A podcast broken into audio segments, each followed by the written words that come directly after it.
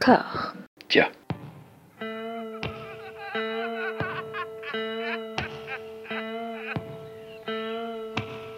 And now for something completely different. Would you like to talk about the meaning of life, darling?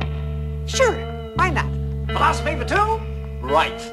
Provided the movement never forgets that it is the inalienable right of every man or woman or woman to rid himself or herself or herself. Agreed. Thank you, brother or sister or sister. Where was I? I think you finished. Oh, right.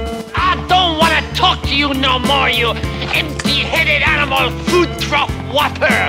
I fart in your general direction. Your mother was a hamster and your father smelt of elderberries.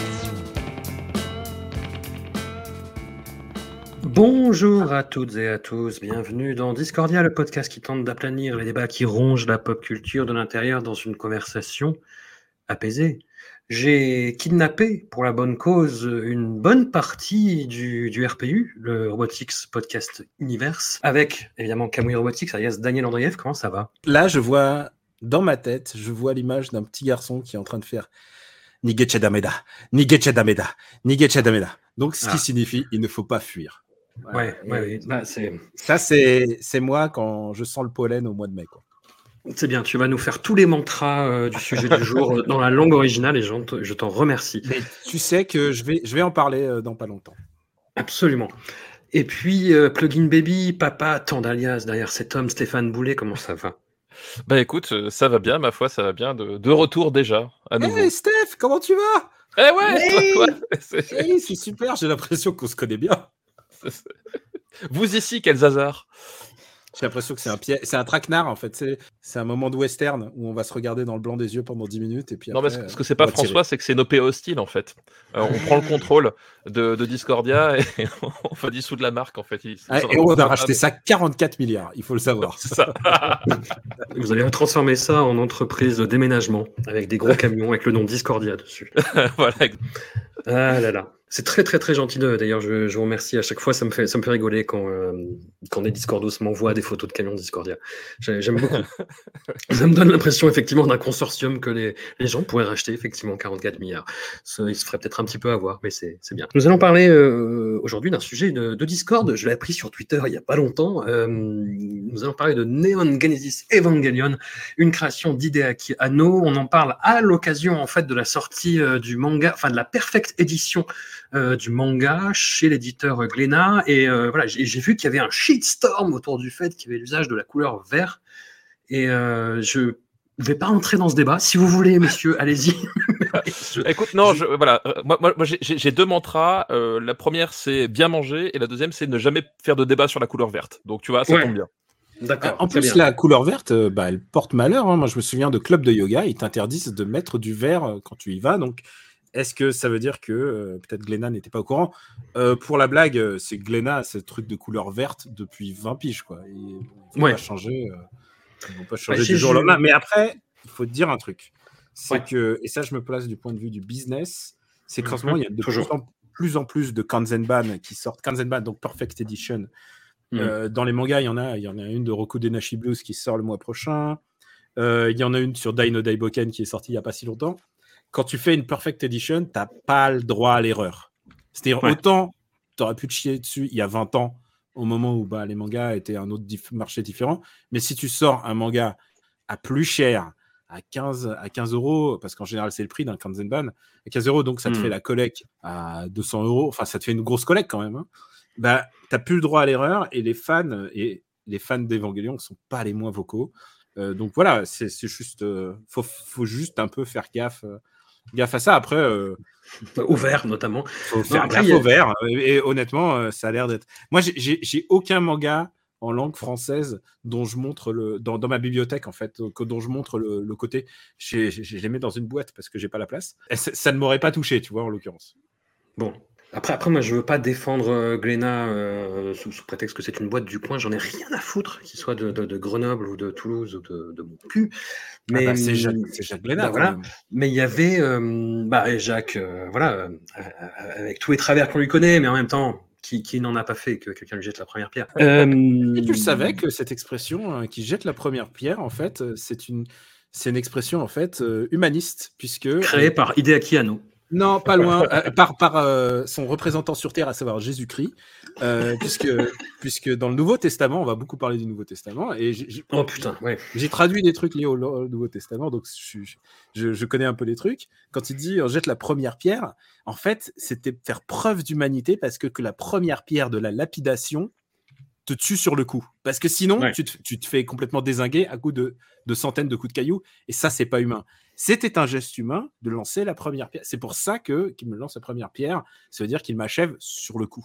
C'est ça l'origine de cette expression. Je ne pense pas qu'Hideaki Anno l'a fait en parlant d'Evangélion. C'est- On n'a pas du tout commencé sur Evangélion, mais c'est pas grave. mais en même temps, et- et- et par moment, si tu fais tous les volumes d'Evangélion à, à la gueule de quelqu'un en même temps, tu peux aussi le tuer sur le coup éventuellement. c'est vrai. c'est vrai. Donc voilà. Surtout Voilà. la Perfect Edition avec le coin vert. Non, surtout- exactement. Alors oui, voilà, c'était ça mon Eh, point. François, je suis désolé. Que vous m'avez grossièrement fait perdre. Mais François, je suis désolé, tu as payé pour nous avoir tous les deux. Tu nous as tous les deux. hein. C'est ça. C'est voilà, j'en ai pour mon argent, comme Jacques Léna. Et hum, du coup, euh, oui, la- la- bah, les Perfect Edition, euh, perso- enfin, on on savait pas trop s'il allait y avoir tous les bonus des autres Perfect Edition euh, internationales. Apparemment, si c'est le cas. Mais voilà, une couleur verte et c'est le sbeul. Il n'y aura jamais tout, tout, tout, tout, parce qu'il y aura toujours des, éditions différentes, il y aura toujours Bien des sûr. choses qui restent. Et euh, je le vois d'autant plus que, par exemple, j'ai regardé, hier, j'ai fait, j'ai, à ma compagne, je lui ai fait découvrir Evangelion, je lui ai, je lui ai fait regarder le premier épisode, et pas le deuxième, on n'a pas eu le temps, parce qu'on était en train de regarder Better Call Saul en même temps. Et euh, elle était En même temps, putain. elle était très perplexe sur le truc.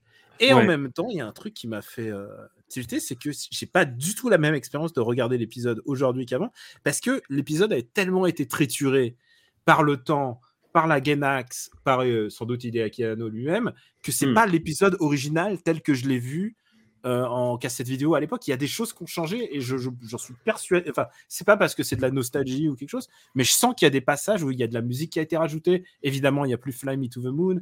Il y a plein de choses qui ont changé. Et en fait, c'est qu'à force euh, d'avoir peuplé euh, l'inconscient collectif pendant toutes ces années, on- je pars du principe que les gens qui nous écoutent connaissent au moins la base d'Evangélion quand même. On n'a pas besoin de, Mm.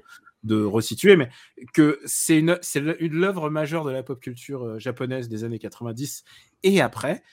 Tu, as un tel passif que, et tel, une telle démarche de renouveler un peu cette série à force de faire des films que tu n'as plus exactement la même sensation euh, que quand tu regardes à l'époque. Les seules choses qui changent pas, par contre, euh, bah, c'est les gens qui parlent, les, personnages, et toutes les paroles, par contre, toutes les phrases, ils sont à la moindre virgule, euh, parce que c'est tellement, j'allais dire, populaire, culte même, hein, on peut dire, que euh, bah, tout le monde les connaît par cœur. Enfin, je- le premier épisode, je peux presque le réciter par cœur, hein, vraiment. Et c'est, Bah, oui, je l'ai- voilà, je l'ai vu, je vu, des- je l'ai vu vraiment des dizaines de fois.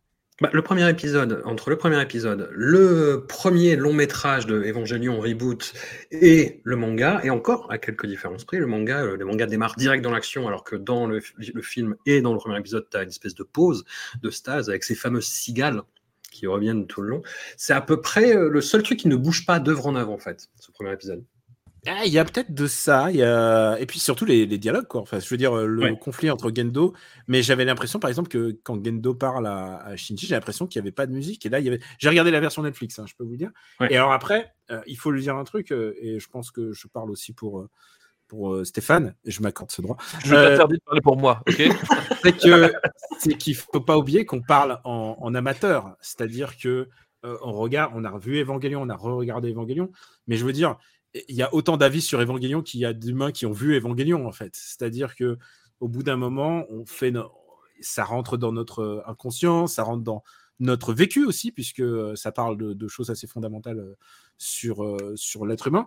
Donc, donc forcément, on n'a pas le même, on n'a pas le même ressenti à chaque fois. Et en tout cas, c'est comme ça que je l'ai ressenti quand j'ai les, j'ai vu les nouveaux films et aussi quand j'ai revu cet épisode. Je vais essayer de lui quand même lui faire montrer le deuxième épisode, quoi, parce qu'il est quand même euh, important. Est-ce que ça change aussi euh, C'est une question complètement rhétorique à laquelle vous allez répondre oui, je pense. C'est le but.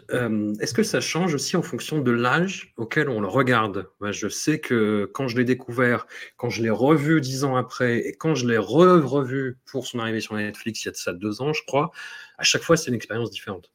Ah bah complètement, bah surtout que euh, là en plus, enfin je, je parle pour moi parce que je suis, je suis quand même le, le Benjamin de cette émission hein, face à- aux deux grands Euh, moi, en fait, Evangelion, quand ça, quand ça arrive, c'est euh, pile le bon âge pour découvrir ce, genre d'expérience parce que euh, voilà, donc ça arrive en France, c'est fin 96. Tu vois, j'ai voilà, j'ai j'ai 14 ans et c'est quand même un truc que je me suis pris vraiment en pleine face parce que euh, faut voir que moi, en tant que, enfin, je, suis de la génération Club Dorothée manga. hein, fatalement, la, fenêtre de temps fait que je, suis, en pile, je suis pile dedans. Et, et c'est comme un truc qui, qui t'arrive dessus, alors que tu, voilà, tu penses avoir à peu près compris ce que c'était que, que l'animation japonaise à, travers ce, que, ce qui arrivait jusqu'en France. Et d'un seul coup, tu as ce truc-là qui débarque et qui, et qui fout un peu tout par terre d'une façon assez assez, on va dire, déstabilisante. Donc moi, effectivement, ça avait laissé une empreinte euh, assez, euh, assez folle, en fait, finalement, euh, de, de, de, de, voir ça. Et euh, j'étais pas sûr d'avoir bien digéré ce que j'avais vu à l'époque. hein. Surtout quand on, voilà, quand on codait la, la fin de, de la série animée. Donc, euh, pour euh, Alors, rappeler ceux qui ne se souviennent pas, c'est qu'en oui, fait, ouais. il y a eu une série animée en 95, puis il y a eu une relecture à travers un film, puis il y a eu euh, toute la refonte avec, euh, avec Oh. Voilà, avec, avec les films, le Rebirth, etc. Donc, on met la- quand, euh, quand tu arrives à la fin des, des, des 26 épisodes, euh, voilà, je suis pas sûr d'avoir bien compris ce qui s'était passé. Euh, et c'est vrai que le, le revoir des années après, puis le revoir à travers le prisme finalement de l'évolution qu'a voulu y apporter euh, Anno, euh, effectivement, ça, à chaque fois, effectivement, tu as l'impression de pas de redécouvrir parce que tu mets de, de, de, de pas vivre la face, les choses de la même façon, quoi.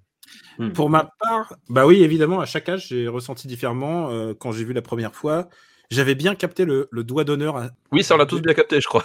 de Hideaki Anno adressé à, à la fanbase, à l'industrie, aux gens. Enfin, ouais, ouais, non. il Y a, Même à lui-même, hein, je pense. Même, bah, oui, oui, même, bah, même à lui-même. Et ça, c'est on en le parlera, c'est un des fondements de, de, de l'œuvre, hein, de toute façon. Ça, Ça, c'est voilà. la première, première chose. Euh, la deuxième chose, euh, c'est qu'au bout d'un moment, tu commences à comprendre que, ah ouais, en fait, euh, c'est l'œuvre d'un dépressif qui essaye de s'en sortir aussi. C'est ça. Et C'est le Trent Reznor de l'animation japonaise. Voilà. Et, euh, et je l'ai rencontré une fois et il m'a fait, il m'a fait l'impression d'être euh, quelqu'un de, quelqu'un d'être très, très éveillé tout en étant complètement déprimé, quoi.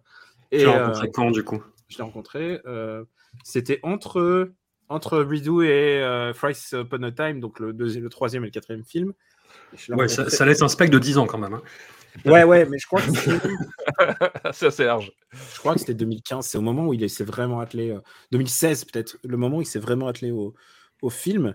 Et Mm. euh, à l'époque, il faisait, euh, bah, il se tournait les pouces et enfin, il était dans la dépression. quoi. Il l'a été longtemps. hein. Il l'a été longtemps et ça a commencé euh, bah, dès en fait la, la- la diffusion de, de cette série, quoi. Et Alors- la première fin d'Evangelion, Evangelion, Evangelion, Evangelion, je- Evangelion, je- je suis, je suis très intransigeant. Ok, C'est d'accord. Evangelion, sans aucun. C'est pourquoi je prononcerai dit- Évangélion à partir de maintenant. Mais tu Voilà. sais quoi? On va te revendre. On va te revendre à Discordia. mais non, mais Évangélion en plus, euh, il y a des histoires d'anges. Enfin, c'est logique. Excuse-moi. euh, Excusez-moi, moi- monsieur, moi, je monsieur Robotix. Monsieur Robotix, je ne Je vous permets. respecte le titre, le titre japonais, le titre, l'attention des auteurs, même si, même s'ils disent. Ah, non, non, non.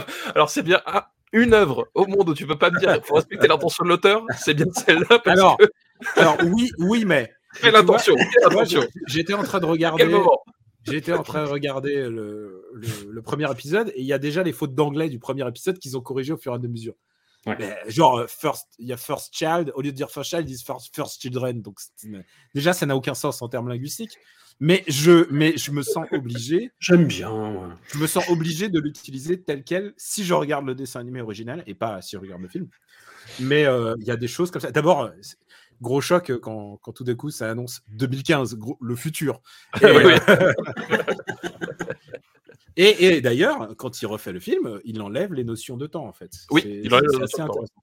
ouais. Mais, mais c'est vrai que euh, Dans tous les sens du terme, d'ailleurs. c'est euh, et alors et je parle et bien sûr c'est c'est- je parle que en présence en termes euh, d'impression personnelle et de ce que cette œuvre m'apporte.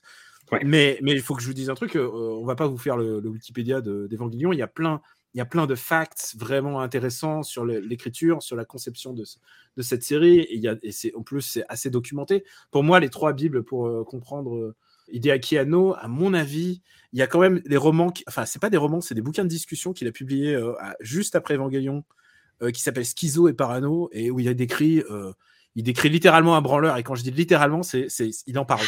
Et qui parle un peu de sa post, du post-Evangelion. Et je pense que c'est assez dramatique dans ce sens-là. Je pense qu'il y a euh, une œuvre assez intéressante pour décrire euh, Hideaki Anno. euh, c'est euh, c'est un manga réalisé par sa, son épouse, qui est autrice de manga, qui s'appelle Anno Moyoko, donc, qui est un manga qui est inédit en France, mais qui raconte en fait sa vie de couple et qui raconte la manière dont, quand même, même s'il est dépressif, il est- il s'est bégéisé au fur et à mesure. Il est devenu de passer de gros, de gros nerd parce que c'était vraiment un gros nerd. Il est passé à, à quelqu'un qui présente bien. En fait, je l'ai croisé une deuxième fois et il était à ce moment-là particulièrement, il est très BG. hein, donc, euh, euh, je situe ça comme ça. Et il y a aussi un manga. Je crois que de mémoire, c'est Aoi Ono et aussi ça, c'est inédit. Et ça, c'est Hideaki Anno au moment de. C'est pré-Genax, donc c'est au moment où il est à la fac.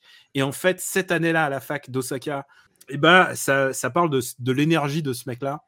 Et euh, du mec, donc le mangaka était très impressionné. En fait, c'était une génération assez incroyable en termes de pop culture, puisque euh, tous les potes de, de Anno se sont formés à, à ce, mo- ce moment-là. Et donc, tu sens déjà le personnage qu'il allait être. Et après, pour moi, il y a, après, il y a Evangelion. quoi. C'est Evangelion qui parle le mieux de lui. C'est Evangelion qui parle. Et, et c'est ça que je voulais dire hein, au tout début, avant que, avant que je, je me perde dans mes pensées. Mais c'est que les relations de, de Shinji et de Gendo, je les ai, j'ai compris ça vraiment, vraiment plus tard. Et surtout les nuances qu'ils apportent sur la, la manière de leur communication et surtout leur incommunication. Et sur le Mm. fait que bah, c'est c'est le principal thème d'Evangelion, euh, même s'il y en a des, des dizaines et des dizaines. Et que Ah bah, c'est ce que le dernier film a confirmé. euh, Et- Oui, oui. de- Et ouais. que- de façon éloquente, quoi. et que il a, il a, au bout d'un moment, sur une œuvre de 25 ans, il a essayé de mettre, de clore le- ce chapitre, euh, d'ailleurs de manière très très satisfaisante pour moi. Et, euh, et donc oui, en fonction de mes expériences personnelles, euh, bah, de mes relations avec mes- ne serait-ce que mes parents ou des choses comme ça, évidemment, il y a différents âges où je, comprends mieux, euh, où je comprends mieux certains personnages, ou en tout cas, je suis plus à l'écoute.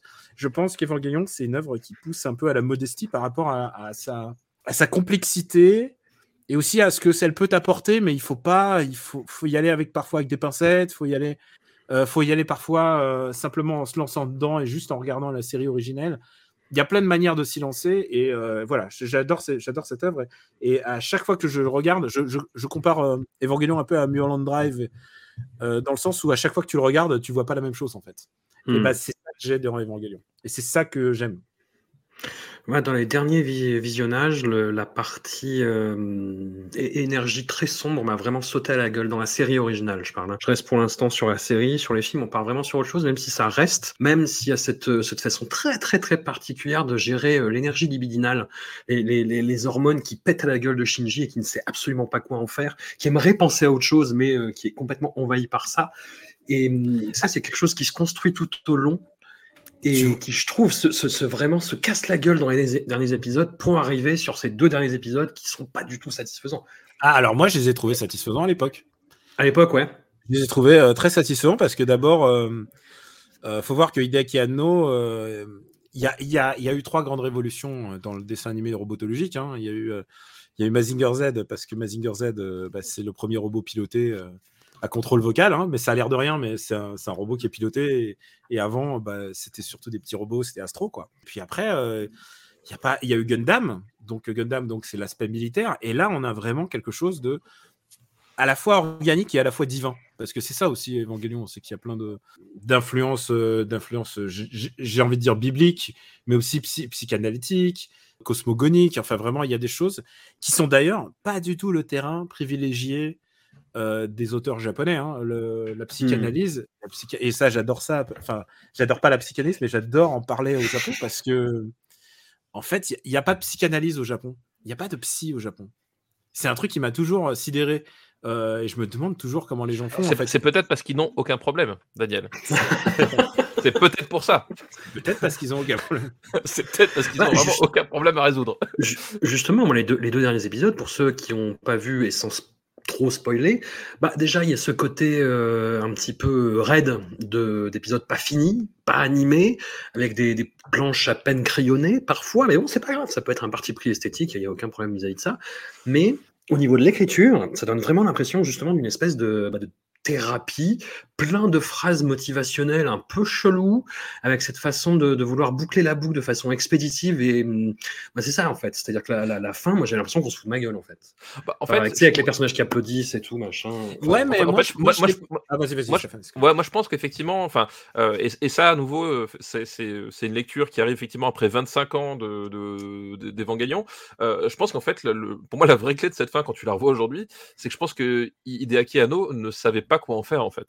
Euh, Mm. c'est- C'est-à-dire que euh, vraiment, il, bah, comme on l'a dit, c'était un type euh, profondément dépressif et à cette époque-là déjà, enfin, suffit de, de, de, revoir Ev- Evangelion sous cet angle-là et ça, ça te saute aux yeux. Et je pense qu'effectivement, il y a cet aspect que il était lui-même sans issue par rapport à ce qu'il voulait dire, à, à ce qu'il était, à ce qu'il ressentait et ce qu'il voulait dire à travers ça. C'est-à-dire que il avait investi quand même beaucoup de lui-même dans ce, dans, dans, dans, dans cet animé, euh, voilà, à travers les personnages, à travers les obsessions, à travers ce qu'ils ce qui, ce vivent. Et effectivement, il, arrive au bout, mais qu'est-ce qui, qu'est-ce que je ressens de cette, expérience? Et je pense qu'il n'avait pas la réponse. Et, je pense que euh, au-delà euh, du pognon que ça génère, parce que, enfin, faut voir, on- là, on parle de, de, de la série animée, mais euh, Evangelion, c'est quand même à la base une seule série d'une seule saison. Euh, et qui a été exploitée, mais de toutes les façons différentes. On avait même des, euh, euh, des bullet train au, Japon, des Shinkansen aux couleurs de, de, de l'EVA 01. Enfin, ils avaient des partenariats commerciaux, mais euh, invraisemblables. Dans tous les sens, ça, ça, ça générait une montagne de pognon. Et je pense qu'effectivement, le fait qu'Evangelion ait ce, ce qui est continué sur aberrant, 25 ans. ce qui, est- Ouais. ce qui est aberrant d'ailleurs, parce Oui, que quand tu regardes ce oui. truc rétrospectivement, C'est tu te dis mais c'est pas commercial du tout. Qui veut avoir une espèce de créature comme l'Eva 01 qui, qui devient une espèce de monstre incontrôlable, tu vois Enfin, Oh là, oh là, oh là, c'est- mal connaître le marché japonais parce que Oui, oui, c'est l'entourloupe de, de Hideaki Anno dans un premier temps, c'est de faire croire à tout le monde que ça allait être un, un cute girl animé robot quoi. C'est oui, euh, oui, c'était faire croire que il y allait avoir des statues de jeunes filles, euh, des, des- quelques figurines et quelques machins. Le, la série originale était sponsorisée par Sega, euh, donc il allait avoir des jeux vidéo et tout ça. Et en fait, bah, elle a marqué les esprits parce que parce que justement, elle se terminait, elle, se- elle a monté, elle a monté en épingle un truc, une pression incroyable et elle s'est terminée comme on sait. Oui, et je, pense qu'effectivement, voilà. Donc, de toute façon, cet aspect, enfin, euh, Big Bang culturel, euh, vraiment, je pense qu'on peut parler de, Big Bang culturel, euh, ne serait-ce qu'au Japon. hein, L'impact de- au Japon, c'est quand même un truc euh, vraiment considérable. Fait qu'effectivement, il y a eu des pressions pour que euh, Hideaki Anno garde quand même le truc à flot d'une façon ou d'une autre. Mais même lui, en fait, je pense que si à un moment donné, il, est revenu, c'est parce que il savait pas quoi faire de cette fin, il, il, savait pas trop quoi en dire. Euh, et, euh, et finalement, il a, c'est un truc qu'il a travaillé. Quand il revient dans le premier film, euh, voilà, au moment où il fait The End of Evangelion, etc. C'est à la fois dans la continuité, et à la fois ça n'a rien à voir, et à la fois c'est encore plus chelou que ce qu'on avait à la base. Enfin, voilà, c'est un truc qu'il a, a profondément travaillé. Et c'est, enfin, pour le coup, quand on parle de l'œuvre de une vie, c'est qu'effectivement, on assiste à un type en thérapie pendant 25 ans.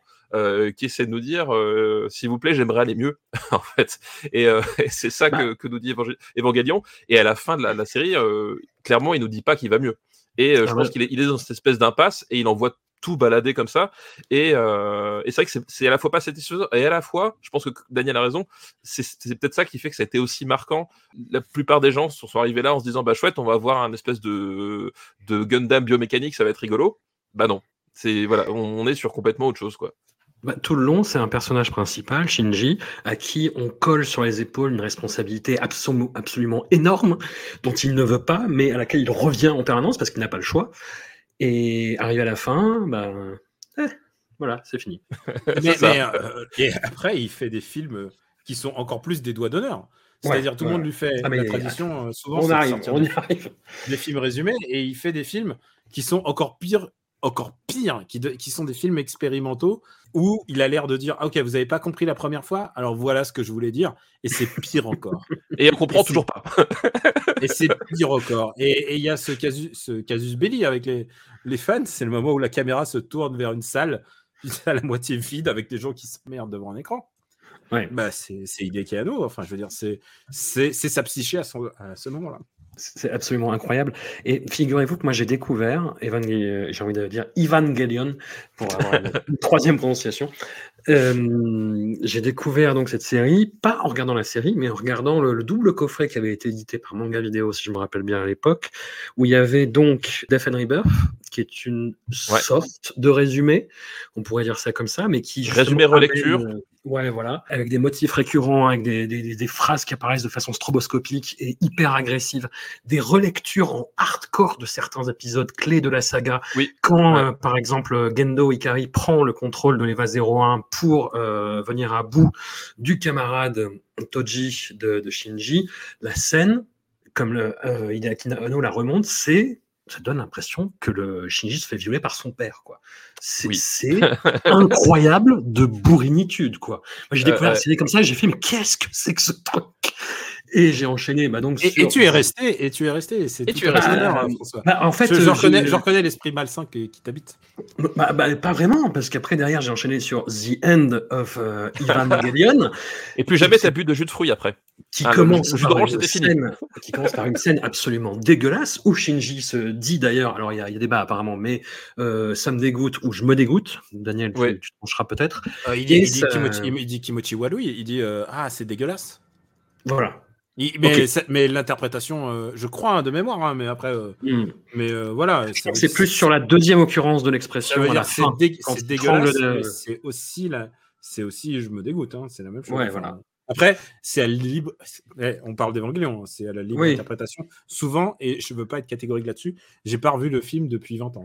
Et après, ça part bah, sur une, une fin qui est scénaristiquement plus satisfaisante, avec en plus des visions psychédéliques qui, moi, m'ont fait faire des cauchemars, mais euh, encore aujourd'hui, je pense, en fait. Ça a été poursuivi par les, euh, quatre films euh, des reboots, et, avec cette fin qui est absolument impardonnable. En fait, c'est voilà, c'est euh, en gros, on a un résumé hyper hardcore de la série, façon film cut-up euh, expérimental, et une fin qui est...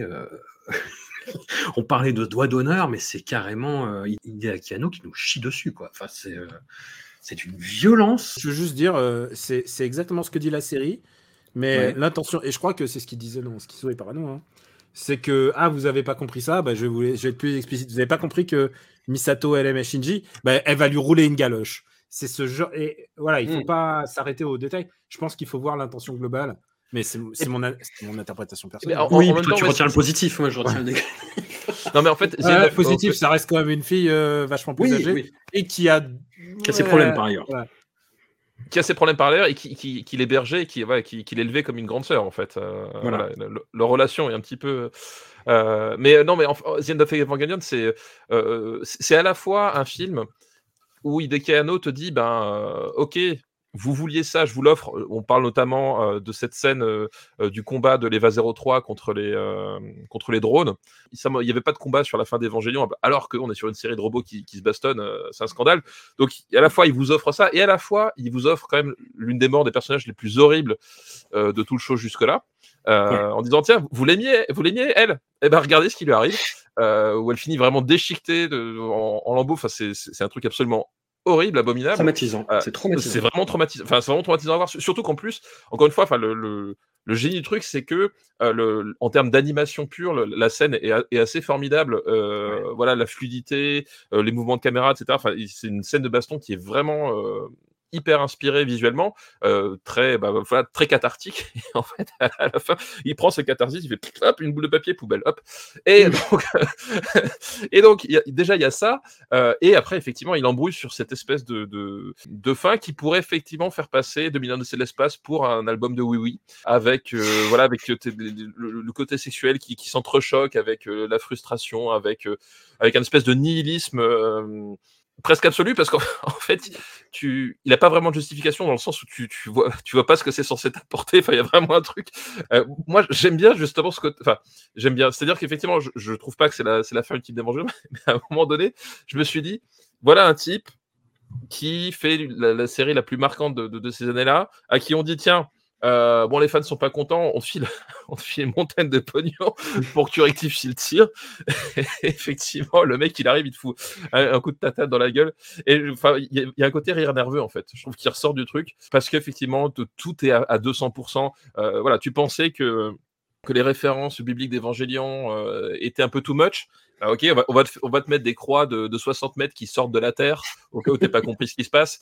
Euh, voilà, c'est des trucs. euh, Et à nouveau, voilà, c'est un, truc, c'est un truc sidérant, c'est-à-dire que j'ai pas souvenir d'avoir déjà vu ça dans, de telles proportions, à un tel niveau de, budget aussi. Enfin voilà, il y a, un truc, euh, il y a un truc vraiment fascinant dedans.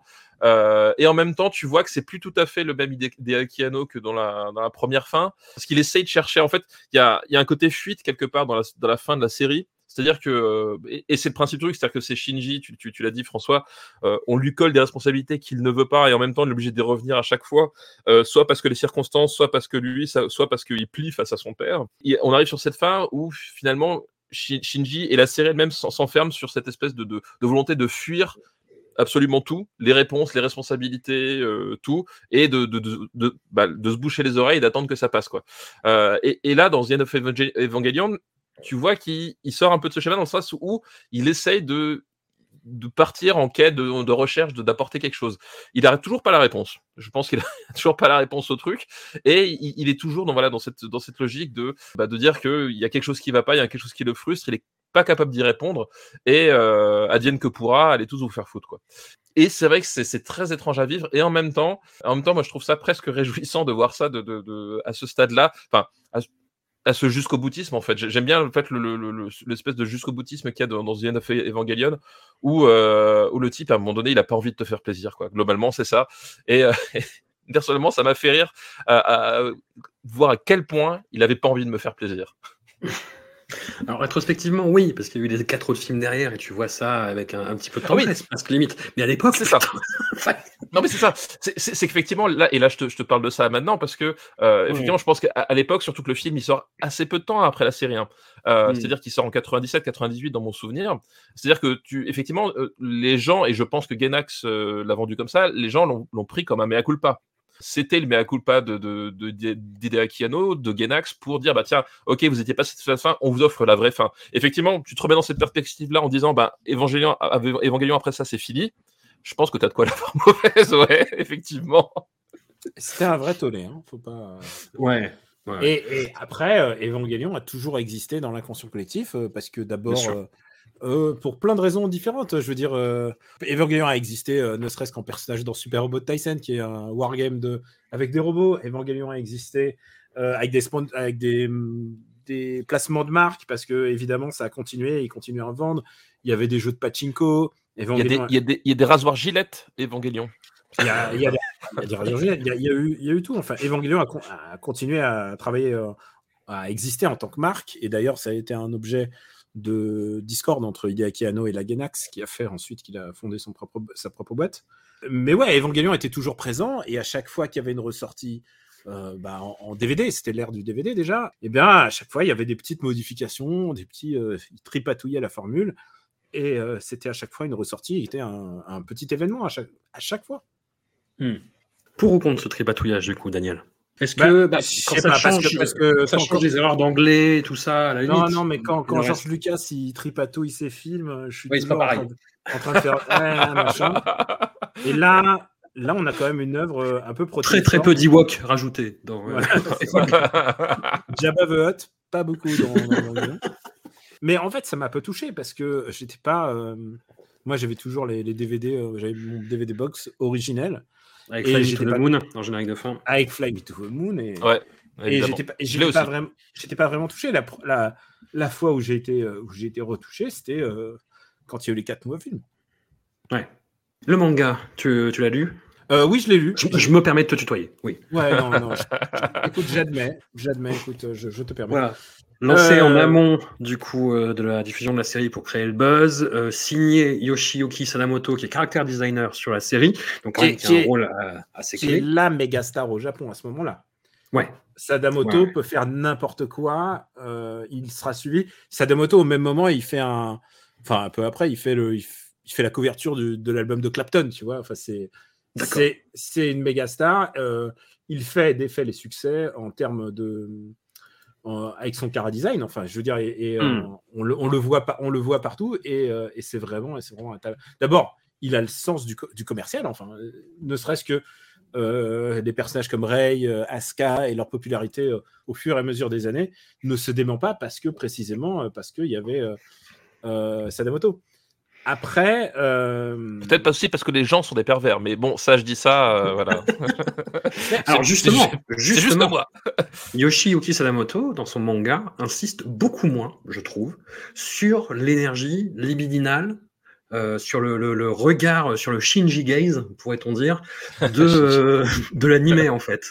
C'est-à-dire, il y a beaucoup moins euh, de, de, de plongée, de contre-plongée sur les corps De ouais. de fétichisme effectivement de la vue par en dessous. Euh, tu vois la rencontre avec le, le major Katsuragi, euh, c'est, on insiste beaucoup sur les courbes de son corps, sur Shinji qui regarde ses cuisses d'un, regard dérobé. Tu vois, ce sur- c'est quelque chose que tu retrouves moins sur son fessier en apparence, je l'ai revu hier, hein, sur son fessier en apparence, sur Voilà, le fait qu'elle regarde ses seins.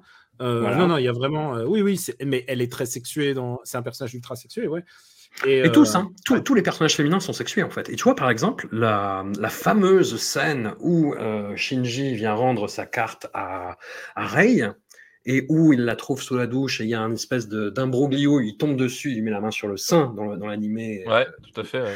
Bah, il n'y a pas ça dans le manga. Tu vois, c'est. euh, Bah, d'abord, Sa- Sa- Sadamoto, tu as l'impression que c'est. eh, c'est- On veut plutôt faire des combats de robots géants. Voilà, c'est plus ça le, le truc. Et puis, les enjeux sont beaucoup plus littéraux. Shinji va verbaliser tout ce qui lui passe par la tête, ce qui n'est pas le cas dans l'animé. Ah bah, et, et en même temps, j'ai envie de te dire, du coup, c'est euh, parce que dans, la- dans- justement dans, dans l'animé, euh, le côté libidineux et le côté euh, je ne peux pas verbaliser ce qui se passe, enfin, c'est c'est un des thèmes du truc, c'est-à-dire qu'effectivement, Oui, carrément. tu, tu- voilà, c'est- tu l'as dit, c'est un, c'est un adolescent euh, qui, euh, un adolescent de 14 ans. On a tous été des adolescents de 14 ans ici, hein, je crois bien. Euh, Alors, alors, pas moi. voilà, moi. Daniel, je suis évidemment. passé de l'enfance directe à l'adulte. et Ouais, ça à s'est l'ado- mal- ça s'est mais passé. eu une dispense. Voilà, effectivement, et, et, euh, et c'est donc c'est un adolescent qui, qui, qui va s'éveiller à la sexualité de, différentes façons, et effectivement, notamment à travers le, regard qu'il porte sur le Major Katsuragi, avec qui il vit. C'est aussi la difficulté de Shinji, c'est- qu'en fait, il va, il va vivre avec, euh, avec euh, une femme plus âgée, une femme de son âge, mais dans les deux cas, il, ils sont, il est attiré par les, par, les, par les deux. Il sait pas comment résoudre ça, il, il comprend pas ce qui se passe dans son corps, ce qui se passe dans sa tête, et c'est cette espèce d'enfermement, de se, de se murer dans le silence, euh, qui va être l'un des moteurs de l'animé, même dans le pilotage des EVA, donc ces fameux, ces fameux robots. C'est-à-dire qu'il y, a- des principes de synchronisation entre le, robot et, le pilote, et à certains moments, en fait, les pulsions de, de Shinji vont prendre le dessus, et l'EVA va échapper à son contrôle, en fait. Donc c'est vraiment central dans le, dans le truc. Donc après, est-ce qu'effectivement, en termes de, on aurait pu avoir un peu moins de contre-plongée euh, sur les décolletés ou ça, ça peut être, mais en même temps, ça mais crée ça se poursuit dans les films. Hein. Ça se poursuit, Oui, ça se poursuit dans dans le dernier. Et- Ah bah, dans, le, et je pense dans le dernier, il y a même un fétichisme de la combinaison quand même. de la combinaison, Oui. tout à fait. Ah voilà, ouais, alors là, je veux dire, mais, mais en même elle, temps, elle, montre tout quand même la combinaison. Et, et, euh, mais en même temps, ça fait partie du truc dans le sens où effectivement, euh, cette, cette espèce de, de, de canalis- canalisation euh, forcée de, des- des pulsions sexuelles, bah, c'est un- c'est une des thématiques centrales. Et tu peux aussi, tu peux aussi dire que, euh, bah, justement, à force de- de- de- d'avoir ce fétichisme permanent, c'est aussi le regard que, que porte le, le personnage principal sur ces, sur ces personnes-là. En Hmm. tout cas, il y a, y, a y a une résonance. Quoi. Après, on peut toujours se, se- se poser la question de la façon de faire ou pas, mais disons que euh, tu peux comprendre que dans le manga, euh, si c'était pas si c'était moins l'objectif du mangaka euh, que ce soit atténué, alors que dans, dans la série, c'est des mathématiques dont il veut parler, dont il essaye de parler. Même dans le manga, il y a un, gros changement significatif, enfin en termes d'interaction euh, intime, pourrait-on dire. C'est la relation entre Shinji et Kaworu, où il y a une tension sexuelle qui peut exister dans l'animé, qu'on peut voir même dans les films, mais qui là est vraiment, euh, bah, comme je disais, Sadamoto, la nuance, c'est pas son, pas son fort, donc c'est verbalisé complètement, c'est montré complètement. Même un petit gag sur le fait que euh, il se touche pas le zob en parlant de Picasso, mais pas loin. Et Kaworu va lui rouler une pelle, en fait. Mais quand c'est fait par Sadamoto, c'est complètement dépassionné. C'est pour essayer de provoquer quelque chose. C'est Shinji, en fait, plus que pour évoquer des sentiments. C'est plus pour essayer de le réveiller, en fait.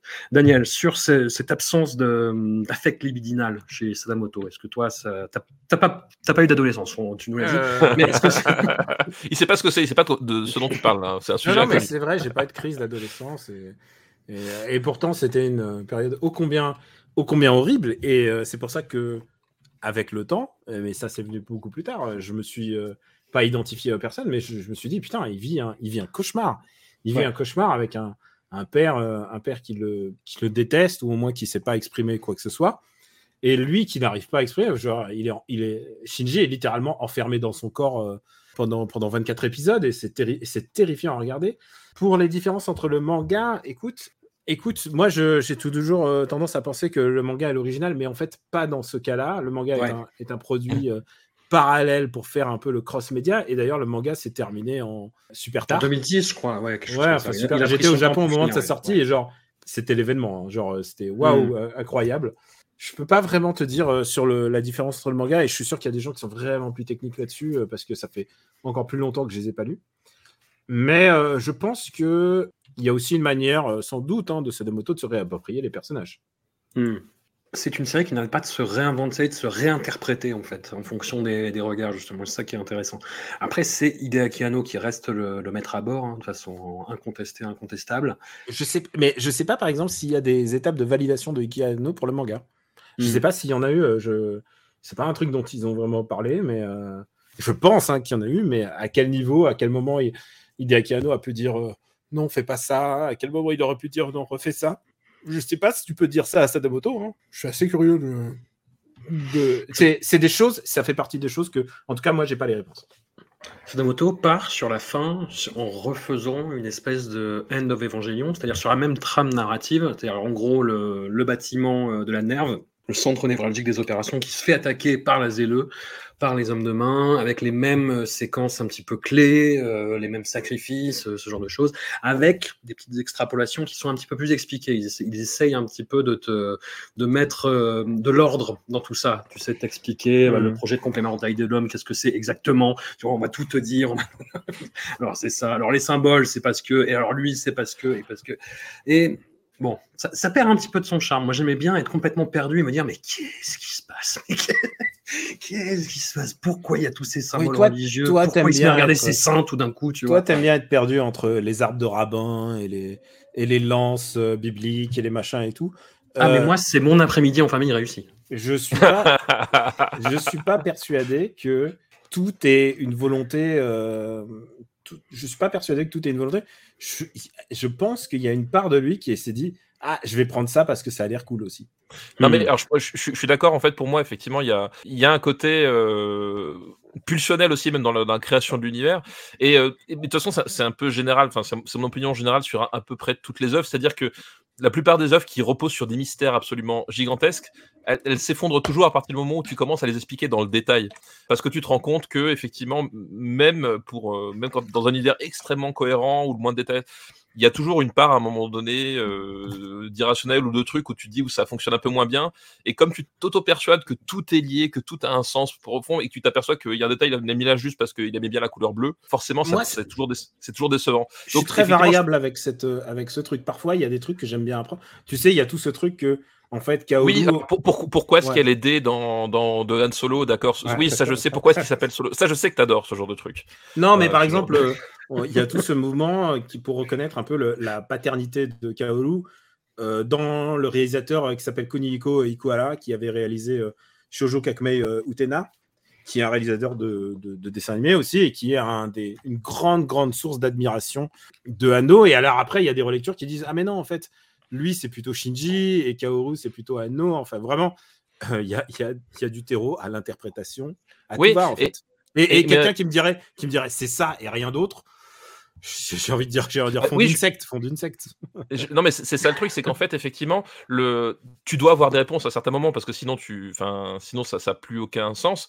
Mais le... effectivement, la quête de, de, de, de réponse absolue, finalement, euh, un peu comme François, c'est qu'il t'as tout... enfin, en tout cas, moi je pense que tu as toujours besoin d'avoir une petite quête de- d'irrationnel où, où, où tu te perds, où tu n'as pas vraiment les réponses, où, où tu as une interprétation mais tu n'es pas complètement sûr pour que justement tu continues à rester dedans parce que euh, si tu t'aperçois, fina- finalement, si, en fait, euh, si tu fais en sorte que le récit soit purement mécanique, euh, bah, ça perd de, son charme. Et effectivement, même là, là c'est ce que je disais tout à l'heure, c'est que l'un des intérêts pour moi d'Ev- d'Evangelion, c'est que, à l'opposé justement d'un Gundam, c'est qu'on est effectivement dans des robots qui vont se piloter à l'émotion en fait. Euh, voilà, on, a le, fétichisme militaire parce que là encore, bon, tu peux te poser la question d'utiliser de, de, de- des- armes balistiques à l'échelle d'un immeuble entier, tu vois. T'as t'as des trucs, t'as des idées complètement, euh, voilà. Mais au final, c'est des robots qui se pilotent à l'émotion, et c'est ça, et c'est d'ailleurs, euh, et c'est d'ailleurs ça le, truc, c'est qu'en fait, ce qu'on, ce qu'on ne comprenait pas forcément, en tout cas, moi, je, moi, je vous le garantis, je l'ai pas compris en 96, je l'ai compris euh, en, regardant euh, The End of Evangelion, et je l'ai recompris encore mieux dans les autres films, c'est qu'en fait, c'est littéralement euh, les émotions de Shinji vont décl- déclencher l'apocalypse, en fait. voilà, et, c'est ça le fond du truc, en fait. Et quand tu fondes finalement ton, ton, ton histoire là-dessus, bah, évidemment qu'à un moment donné, tous les détails, t'as pas besoin de tout savoir en fait. C'est tu faut te laisser porter. Et c'est peut-être là où justement où il réussit la, la synthèse parfaite avec avec ses, fi- ses- sa, sa série de quatre films, c'est qu'à la fin il n'oublie pas ça, c'est-à-dire qu'il apporte des réponses, il, il clôt des choses, il clôt des arcs, chose qu'il faisait pas hein, dans le dans la série de 96. Euh, et c'est peut-être là où c'était pas satisfaisant, c'est qu'effectivement tu avais des arcs qui restaient en suspens jusqu'au 24e épisode, puis tu as deux épisodes où en fait tu as plein d'arcs bah, qui disparaissent littéralement. Donc il clôt des arcs et en même temps il reste, il n'oublie pas que euh, le fond du truc, c'est que bah, y, a, y a une part d'irrationnel, de, de pulsion, de sentiment, et qui fait que euh, ouais, ça, ça s'explique pas forcément et ça n'a pas besoin d'être expliqué. Faut le vivre, le ressentir, quoi. Pour moi, il y a, je repense à un sketch du SNL qui résume assez bien Evangelion. Mm. C'est- c'est- attention, suivez-moi. Euh, c'est le moment où il y a donc euh, Andy Samberg, donc j'imagine, et, et qui est DJ, et il y a une espèce de rêve party, et tout le monde est en train de danser devant lui, et tout le monde attend qu'il drop the bass. Genre, il y a le bouton devant Ah oui. lui il- pour drop the bass, et genre, les gens, ils sont là, genre, t'entends la musique qui monte, qui monte, qui monte, et au fur et à mesure, il fait tout et n'importe quoi. Il est en train de faire ses impôts, il est en train de, de faire, il est en train de jouer aux jeux vidéo, il est en train de, de faire des high five aux autres. Et au moment, à chaque fois qu'il y a drop the bass, il fait autre chose. Et au bout d'un moment, les gens Ouais. littéralement explosent, explosent, genre les, les, cr- les crânes explosent comme dans comme dans un comme dans un film de Sam Raimi à l'ancienne. Et du coup, euh, et du coup, ouais non, c'est et voilà, bah, c'est- Evangelion, ça me fait penser à ça. C'est-à-dire, que c'est le mec, il a le, doigt, faux, ouais. il a le doigt sur le bouton pour, pour apporter tes réponses. T'es à deux doigts. C'est la personne qui va te dire le truc et il meurt, sur, il est sur son lit de mort et il va te faire et, et c'est fini. Et bien, il y a un peu de Tire ça. sur mon doigt et il pète. Voilà. Il y a un peu de, il y a un peu de ça dans Evangelion et j'aime bien ça. J'aime bien qu'on m'apporte pas toutes les réponses. Faut voir un truc, c'est que Hideaki Anno, en tant que réalisateur et en tant qu'auteur, il affronte euh, quand même euh, bah, les mythes de, bah, pas que Gonagai hein, évidemment, mais bah, je pensais plus à Tomino qui est donc le créateur de Gundam. Et le créateur de Gundam, euh, au bout d'un moment, on l'appelait Minagoloshi Tomino parce que il, enfin donc Kill Them All Tomino, ou peu, peu importe. Et, et en fait parce que il est passé maître dans le drama où on tue à peu près tout le monde. C'est-à-dire il y a des enfants, il y a des enfants à bord, ils meurent. Ah oui, Walking Dead, je connais. Voilà. Non, mais c'est le Walking Dead avant là. Et en fait, il était spécialisé là-dedans à tel point qu'au bout d'un moment, on lui fait Ah, c'est un show de Tomino, les gens vont mourir. Et au bout d'un moment, il l'a plus fait parce que les gens ils se disaient Ah, mais non, mais. Oui, il regardait plus au bout d'un moment, tu vois. ça- Ouais, c'est un peu ça. Mais euh, il doit, et donc il doit affronter euh, quand même donc le, le mec qui a fait euh, Ideon. Donc Ideon, qui, qui est un peu, euh, je pense, une des principales inspirations d'Evangelion. Je pense que ce qui a beaucoup inspiré Evangelion, pour moi, c'était toujours Devilman, en fait. Euh, Mm. des, des Devilman qui à la fin fini en apocalypse. Je veux dire, tu- tu- quelle autre euh, œuvre de la pop culture japonaise est plus évidente que ça, que un truc qui finit en apocalypse? Mais oui, donc euh, Anno, il- en tant qu'auteur, il doit affronter aussi, euh, et aussi, je pense qu'il y a une part de défi. hein. C'est pour ça qu'aujourd'hui, il relève les défis et il euh, supervise Shin Godzilla, il supervise Shin Kamen Rider, Shin Ultraman, et il réalise Shin Kamen Rider. C'est que, en fait, il est en train de faire un Shin sur toute la production japonaise des 40 dernières années. Donc, on peut s'imaginer qu'est-ce qu'il va faire après? Est-ce qu'il va faire Shin Candy? Est-ce qu'il va faire. euh, Alors, Chine, est-ce que tu peux expliquer du coup euh, Shin, Shin, ça veut dire nouveau. Ça veut dire nouveau, Nouveau, tout simplement. Euh, quand il y a Shin Ultraman, ça veut dire nou- nouvel Ultraman, ou, le vé- ou parfois il joue avec ça, avec le, le véritable Ultraman. Mais bref, quand il y avait une blague comme ça sur Internet où, genre, quand ils ont annoncé Shin Kamen Rider, ils ont fait, mais qu'est-ce qu'il va faire après? Genre, une fois que tu as fait Shin Kamen Rider, tu- vas faire quoi après que tu as fait et Ultraman, et, et Kamen Rider, et Godzilla? Et en fait, je pense que euh, c'est un peu ça. En- Je crois qu'il est dans une étape où il se fait plaisir après avoir été dans souffrance, et ça se voit dans le dernier film. Ça se voit qu'il va mieux à la fin de Evangelion. Il pourrait En faire un quelque film sorte. En quelque sorte. Ah si, si, complètement. Complètement. Alors, à part à des détails près où il y a des personnages importants qui meurent spontanément, euh, à part ce détail-là. et et j'ai et je l'ai vu en plus en- sur, sur Twitch en live avec, euh, avec euh, des membres de ma communauté. Et genre, j'étais effaré. J'étais effaré parce que ce mec était en train de me faire vivre. Parce que tu peux pas faire des trucs comme ça. Moi, moi, j'étais, j'étais scandalisé. hein. J'étais, plus scandalisé que tout, que film avec masturbation ou film avec. euh, Oui, voilà, mais voilà. en, en même temps, c'est- un personnage qui était, euh, qui était, qui avait été créé. Enfin, tu vois, il y a tout un ouais, arc bien sûr, bien sûr, bien sûr.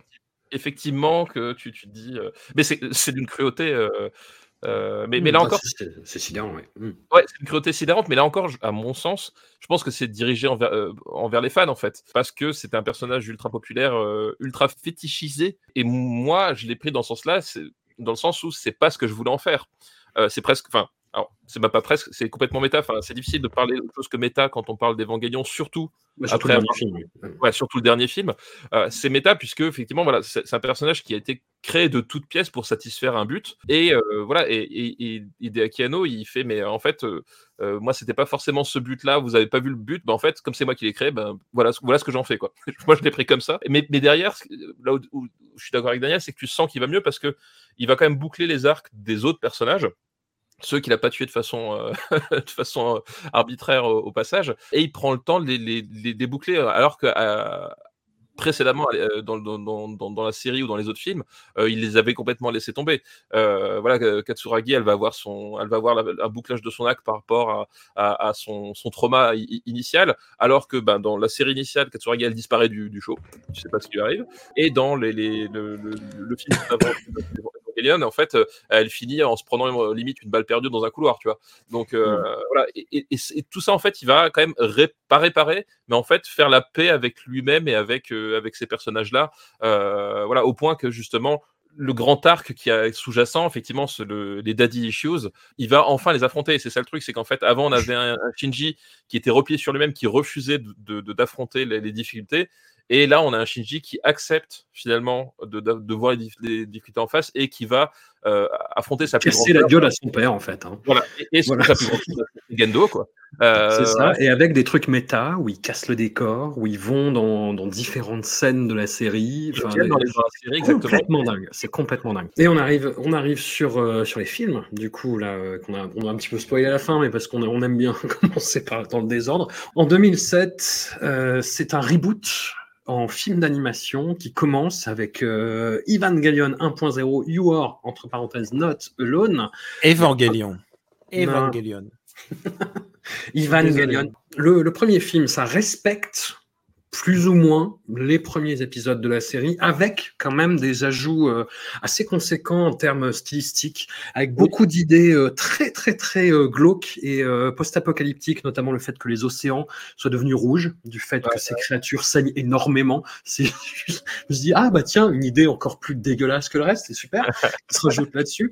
Le 2 m'a vraiment surpris parce qu'il sort déjà euh, bah, des, des- des- vraiment du patron narratif de la série pour apporter des éléments complètement inédits, des nouveaux personnages, etc. Et surtout, moi, ce qui m'a frappé, c'est que on voyait un petit peu Shinji déambuler euh, dans euh, Neo Tokyo, euh, dans, dans la série animée, mais on, on voyait quasiment personne en dehors du personnel euh, de, de la Nerve, en fait.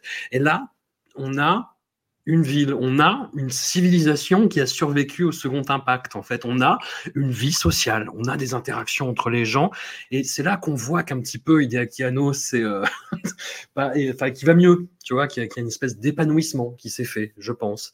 Pour moi, le, le deuxième film, donc euh, qui s'appelle You Can entre parenthèses Not Advance, pour moi, c'est un chef-d'œuvre absolu en fait. Enfin, je, je, je trouve qu'en fait, ce qu'il fait avec ce film-là, qu'on resitue un petit peu pour ceux qui n'ont pas forcément vu, c'est-à-dire que les deux premiers films sont en gros une relecture de la série. En gros, la fin de- du deuxième film correspond plus ou moins à la fin de la série, sauf que ça se passe pas du tout. Enfin, ça se passe pas de la même façon. Ou alors, en tout cas, tu peux, euh, tu peux partir du principe que ce que tu ne voyais pas, ce qui était hors champ dans la série, c'est- en fait, tu le vois dans, dans le film. Bon, voilà, on va dire à peu près pour résumer, même si c'est toujours très dur de résumer en fait. On galère, hein, on galère. C'est un, peu, c'est un peu galère. Mais je trouve que le, c'est un, chef-d'œuvre absolu. Euh, Pour moi, c'est, euh, enfin, c'est- c'est le plus encore que les autres. Je, trouve je trouve que c'est le, le chef-d'œuvre absolu de, de, de, de Hideaki Anno. Euh, parce que tu l'as dit, en fait, il y a à la fois justement cette espèce de vie qui d'un seul coup arrive. Euh, arrive au milieu voilà de, de, de cette espèce de cosmogonie super étrange, euh, espèce de tech, euh, tech très agressive, etc., et qui survient et qui, et qui donne en fait un, un corps à, à l'histoire assez, euh, assez impressionnant et par des petites choses, mais vraiment, effectivement, ça, il y a- ça, ça lui, ça lui donne un, un relief qui, qui, qui est d'autant plus percutant quand tu connais la fin, en fait, du, Mm. du truc. Et puis surtout, je trouve que la, relecture des scènes clés de cette, euh, de cette seconde moitié, on va dire, de, de, la, de la série originale est euh, d'une puissance euh, visuelle assez, assez phénoménale. C'est-à-dire qu'il a eu à nouveau beaucoup d'argent pour, pour refaire ça. Il a pris le temps au niveau de l'animation, puis même au niveau du redécoupage de la mise en scène. Voilà, il y a certaines scènes qui étaient déjà très fortes dans, dans l'animé de base que je trouve là encore plus voilà, Il y, a, une scène vraiment insoutenable dans le, à un moment donné dans ce film. Et, quand j'avais vu l'époque et quand j'ai revu la série, euh, je trouve que ça fonctionnait un peu moins bien dans la série. Il y a vraiment des trucs, enfin, tu vois, qu'il il- il s'est posé, il a, voulu reprendre, il, a, pris les scènes importantes, il les a refaites, et en même temps, il a injecté un peu plus de vie parce que finalement, tu te rends compte que euh, il est plus aussi euh, autiste entre guillemets qu'à l'époque et qu'il a envie un peu de s'ouvrir. Euh, voilà, il commence le chemin vers euh, une certaine forme de, de guérison de sa dépression. Alors, je sais pas, tu- je sais pas si tu peux vraiment en guérir, j'ai jamais été euh, déprimé, mais en tout cas, tu sens que il a progressé là-dessus et qu'il essaye d'aller quelque part un peu vers la vie, ce qui est assez paradoxal quand on sait ce qui va se passer et ce qui va amener en fait au, au film suivant. Mais, mais voilà, Ouais, ça. Restons sur les deux premiers pour l'instant. On arrive au troisième doucement. et a- y a- effectivement, il y a un côté à la fois plus terrible et à la fois plus humain, en fait. Et, euh, et je trouve que ça fonctionne. euh, Enfin, je trouve, je trouve ce film vraiment fabuleux, quoi. Oui, oui, les deux premiers, c'est une espèce de remake blockbuster euh, de la série animée, avec d'autres enjeux, avec une évolution dans l'écriture de Hideaki Anno qui est euh, effectivement passionnante à, à ce niveau-là. Daniel, toi, ces deux premiers films. Alors, euh, j'ai vu le premier en salle, et au salle au Japon, j'entends. Et, et, léger. et c'était c'était assez chouette, mais en même temps, je me disais, eh, c'est quand même ce que je connais déjà. Oui, oui, oui, Eh ben carrément. ouais, ouais, ouais. Et, et du coup, j'ai un peu laissé ce truc de côté, du genre, bon, on y reviendra quand on y reviendra. Et du coup, moi, je- j'ai regardé euh, le troisième et le quatrième film euh, d'un coup, euh, Coast to Coast, quand ils sont sortis euh, Mhm. sur Amazon. Et euh, je me suis pris une baffe intersidérale dans la gueule parce que euh, c'est quelqu'un qui a repris son œuvre et qui s'est dit qu'est-ce que je, qu'est-ce que je peux faire de nouveau? Comment je peux, comment pourrais-je aller à- à mieux au travers de mon œuvre? Bah, C'est comme ça que je l'ai compris, en tout cas. Ouais, Parce ouais. que je savais euh, l'état de dépression euh, assez intense dans lequel il est entre le troisième et le quatrième film. Et d'ailleurs, quand tu fais un film aussi nihiliste que le troisième film, c'est quand même un, un film où tout le monde dit à Shinji, il n'y a pas une personne qui dit qu'il l'aime. Il est haï par tout le monde. Mais surtout, ce qui est terrible, c'est qu'à la fin, en fait, de Evangelion, euh, Evangelion, j'en ai marre, à la fin du deuxième film, Shinji, en fait, reste coincé dans son Eva, et 14 Oui. ans se passent, tous les autres personnages évoluent, sauf lui. Sauf lui, Lui ouais. reste coincé dans le corps d'un ado de 15 ans et dans la psyché d'un ado de 15 ans. Quoi. Et moi, j'ai trouvé ça absolument terrible. Enfin, je me suis dit, oh putain, tout- oh putain, ça y est, c'est affreux. Il y a tout ce truc, il y a tout ce truc avec les, les comment il s'appelle les colliers explosifs là. Ouais, Et là, quand ouais. j'ai vu ça, j'ai fait ah merde. J'ai fait ah merde. Je, je le vois arriver gros comme une maison. Je pensais pas que ça, ça arriverait de la même manière parce que c'est une manière de décapiter un personnage. C'est quelque chose que, qui s'est déjà passé hein, dans Evangelion, je vous rappelle. Ouais. Euh, et donc, je vois les grandes lignes qui sont en train de se tisser dans le, tro- dans le troisième film. Et là, le quatrième, je me suis dit, mais comment tu fais pour rebondir là-dessus quoi? Et ouais, non, je trouve que moi, je sais pas. Quel est celui, le chef-d'œuvre? Je sais pas. Le 2, il est d'une intensité dramatique intense. Et en plus, euh, euh, je crois que euh, bah, en termes de direction d'animation, le 3, il est, quand même, il est quand même vraiment, vraiment balèze. À la limite, le 4 serait presque le plus austère. Parce qu'on a tout ce passage de, de village, en fait, de, enfin, vous en avez parlé, là, de, de vie, vie campagnarde. Et tu sentais que ça le tenait à cœur de tout d'un coup calmer l'intensité du, du truc et tout d'un coup reposer les enjeux et aussi remettre des personnages parce que c'est ça aussi. C'est qu'il y a des personnages qui sont populaires et t'es heureux de les revoir dans un futur. C'est il y a vraiment un plaisir digne de, de What If. C'est un plaisir de Elseworld c'est pour moi c'est comme ça que je prends d'ailleurs ces films. C'est à dire que c'est une autre vision. Et c'est ça que j'aime et c'est ça que m'a apporté ce film. Et, et surtout la vision finale de parce que je, je saute du troisième au quatrième la vision finale m'a entièrement satisfait.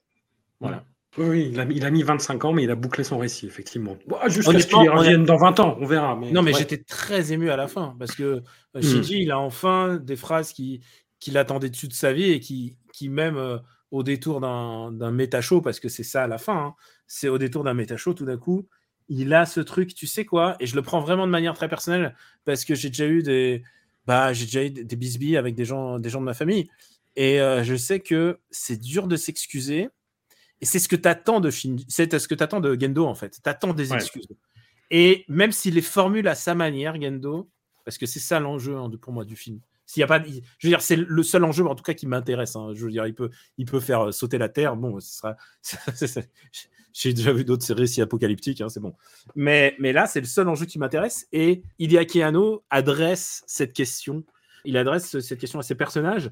Et le fait est que j'ai une telle implication émotionnelle avec ces personnages en 25 ans que ça m'a, ça m'a, ça me suit encore. Je l'ai pas revu parce que c'est trop encore trop frais dans ma mémoire.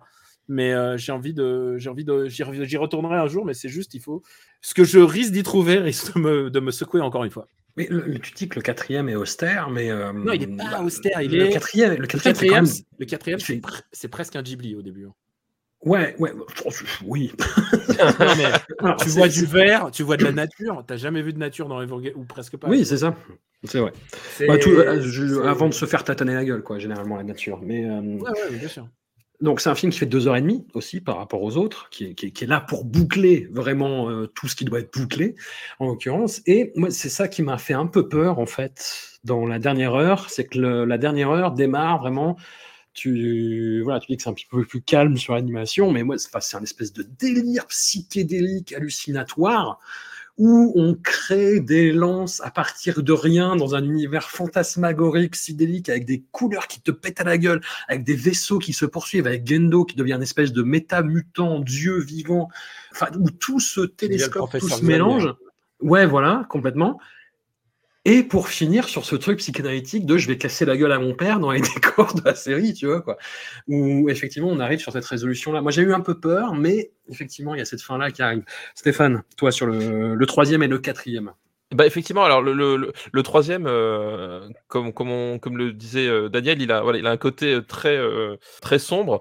Et, euh, et c'est vrai que moi, le, le, le- j'avais été un peu déçu par le, justement le retour de certains personnages, en fait, euh, où je m'étais dit, ouais, euh, je vois ce qu'il essaye de faire. Et en même temps, je me suis dit, tiens, c'est c'est dommage de re- pas de revenir en arrière, mais voilà, tu vois, je suis un peu partagé sur le 3, en fait. Parce que, à sur, nouveau, je- sur Kaworu, tout, tout, voilà, tout- ex- arc-là, exactement ouais, sur, ouais. sur, sur l'utilisation de Kaoru, parce que finalement, je trouve que euh, là-dessus, il dit presque la même chose que la, que la série, sauf de façon plus explicite. Alors, à nouveau, techniquement, c'est c'est quand même une dinguerie visuelle. hein. Enfin, ça, C'est faut, faut, fou furieux. C'est fou faut, furieux. faut pas se leurrer. Le, visuellement, techniquement, il n'y a, y a pas beaucoup de- d'animés qui, ont- qui arrivent à ce niveau-là. Euh, c'est un truc de dingue. Mais thématiquement, je, enfin, je me suis dit, bon, c'est c'est- c'est très bien, mais en même temps, je, ça, ça allait pas aussi loin ou aussi euh, fort que ce qu'avait fait le 2, en fait. Et Mm. j'étais un peu sur ma. Un peu, sur, un, un peu, un peu, pas déçu, mais voilà, un, peu- un peu en retrait là-dessus. Et effectivement, le 4, quand il, quand il débarque, je me dis, bon, maintenant, comment est-ce qu'on va euh, réussir à. Voilà, quelle ficelle on va tirer dans la pelote pour à la fin obtenir, euh, obtenir quelque chose. Quoi. Et c'est à la fois exactement ce que tu t'attends d'Evangelion parce que euh, bah, tu as des délires psychanalytiques. À un moment donné, en fait, tu, tu- la, dernière heure, tu honnêtement, je ne sais pas dans quel espace elle se déroule. hein. Euh, est-ce que c'est la tête de Shinji? Est-ce que c'est est -ce c'est sur Terre? Est-ce que c'est dans une autre dimension? Je ne sais pas, je m'en fous, en fait. Globalement, je m'en fous. Ça, Mais c'est à la fois, c'est à la fois le côté glooby boulga parce qu'on on a cette, cette tête gigantesque qui arrive. Enfin bref, ça part dans tous les sens. Et la Euh, seule la façon de fois- battre, c'est de créer une cinquième lance à partir de la Ouais, c'est troisième cuisse. Euh, Je dis quoi? Mais qu'est-ce que vous racontez, putain? Et, et, et, et voilà, et, puis t'as as des, des, des robots, on, on leur découvre des pouvoirs secrets, enfin bref, il se passe plein de trucs. Et à Mm. la fois, en même temps, euh, il fait ce qu'il avait jamais réussi à faire, effectivement, c'est adresser finalement le, le, le fond du problème, en fait. Et je trouve que justement, moi j'aime, enfin, et là, à nouveau, c'est- c'est c'est pareil, je, je sais pas si quelqu'un qui découvre Evangelion aujourd'hui, euh, de façon euh, de façon immédiate, c'est-à-dire qui, voit la série, qui l'enchaîne avec les films, tu vois, aura le même ressenti. Et moi, j'étais content finalement de me dire effectivement d'avoir vécu ça pas en temps réel parce que les, les- films, c'est pareil, je les ai pas tous regardés au moment de la sortie, mais en tout cas d'avoir commencé en 80, en 96 et d'avoir fini en, en 2022 euh, parce que je voilà, j'ai accompagné, enfin j'ai vu ces personnages, je, je les, ai vus évoluer, j'ai vu euh, leur leur euh, leur psyché, leur façon de penser euh, euh, évoluer et à travers eux, j'ai vu Hideaki Anno faire la paix avec lui-même en fait. Et, euh, et j'étais en fait très satisfait de, de, cette fin-là, où euh, voilà, où il arrivait enfin à trouver une réponse, il arrivait à faire quelque chose. euh, il arrivait à trouver voilà ce qui- ce qu'il n'arrivait pas à nous dire il y a 25 ans, il a fini par, par nous le dire. Et je trouve la, fin vraiment très belle en fait. Et, et euh, c'est à nouveau très très méta hein, parce que enfin c'est le film le plus méta de tous, puisqu'on va littéralement déconstruire techniquement la série puisque on part, on passe voilà de, de ces images animées euh, absolument somptueuses à euh, ben, simplement des traits sur un sur un morceau de papier avant de revenir en fait. Euh, et bon, littéralement, c'est ce qu'a fait Hideaki Anno, c'est qu'il a repris son œuvre, il a démonté pièce par pièce, puis après il en a refait une, une, a refait une nouvelle. Voilà, et, et, on finit justement sur, ce, sur ces images de fin qui sont bah, des images du monde réel en fait. Et j'ai beaucoup aimé ce qu'il ce qu'il a fait, le, le côté bah, un peu, voilà, on le sent soulagé, on sent qu'il a fait la paix avec lui-même. Alors, ok, a priori, de ce que j'ai compris, quand même, 90% de la, de, de, des gens sont morts euh, sur Terre, mais ça se finit plus pas si mal. il y a un truc. Euh, Parce qu'il y a un voilà, je... où, il y a un Elseworld où ils vont bien. Oui, c'est ça. Il y a un Elseworld où ils vont bien, et j'étais assez finalement content, content de ça, de se dire que finalement Shinji a compris qu'il pouvait pas tout résoudre, mais par contre ses problèmes à lui, c'est à lui de les résoudre. En fait, enfin moi je l'ai pris comme ça, c'est-à-dire qu'effectivement le cataclysme, la, la, fin du monde, euh, les guerres, tout ce que tu veux, à un moment donné tout ne peut pas reposer sur ses épaules, mais qu'effectivement tant qu'il n'aura pas réglé les problèmes qui sont à sa portée parce que euh, il, il, faut qu'il accepte de faire le premier pas face à Gendo. Et Dieu sait que Gendo est un bien mauvais père, hein, quand même. à moi, tout ce que j'ai appris de la paternité, c'est de toi et de Gendo. Voilà, c'est ça. Soit les deux pires exemples qui puissent exister quand même. Euh, mais voilà, ah bah, c'est fait... je me souviens que tu as envoyé ton fils, tu lui as dit va chercher de la nourriture dans la forêt et ne reviens pas tant que euh, tu n'auras pas trouvé. D'ailleurs, c'est en 2016, il n'est pas revenu. Hein, donc, euh, comme quoi.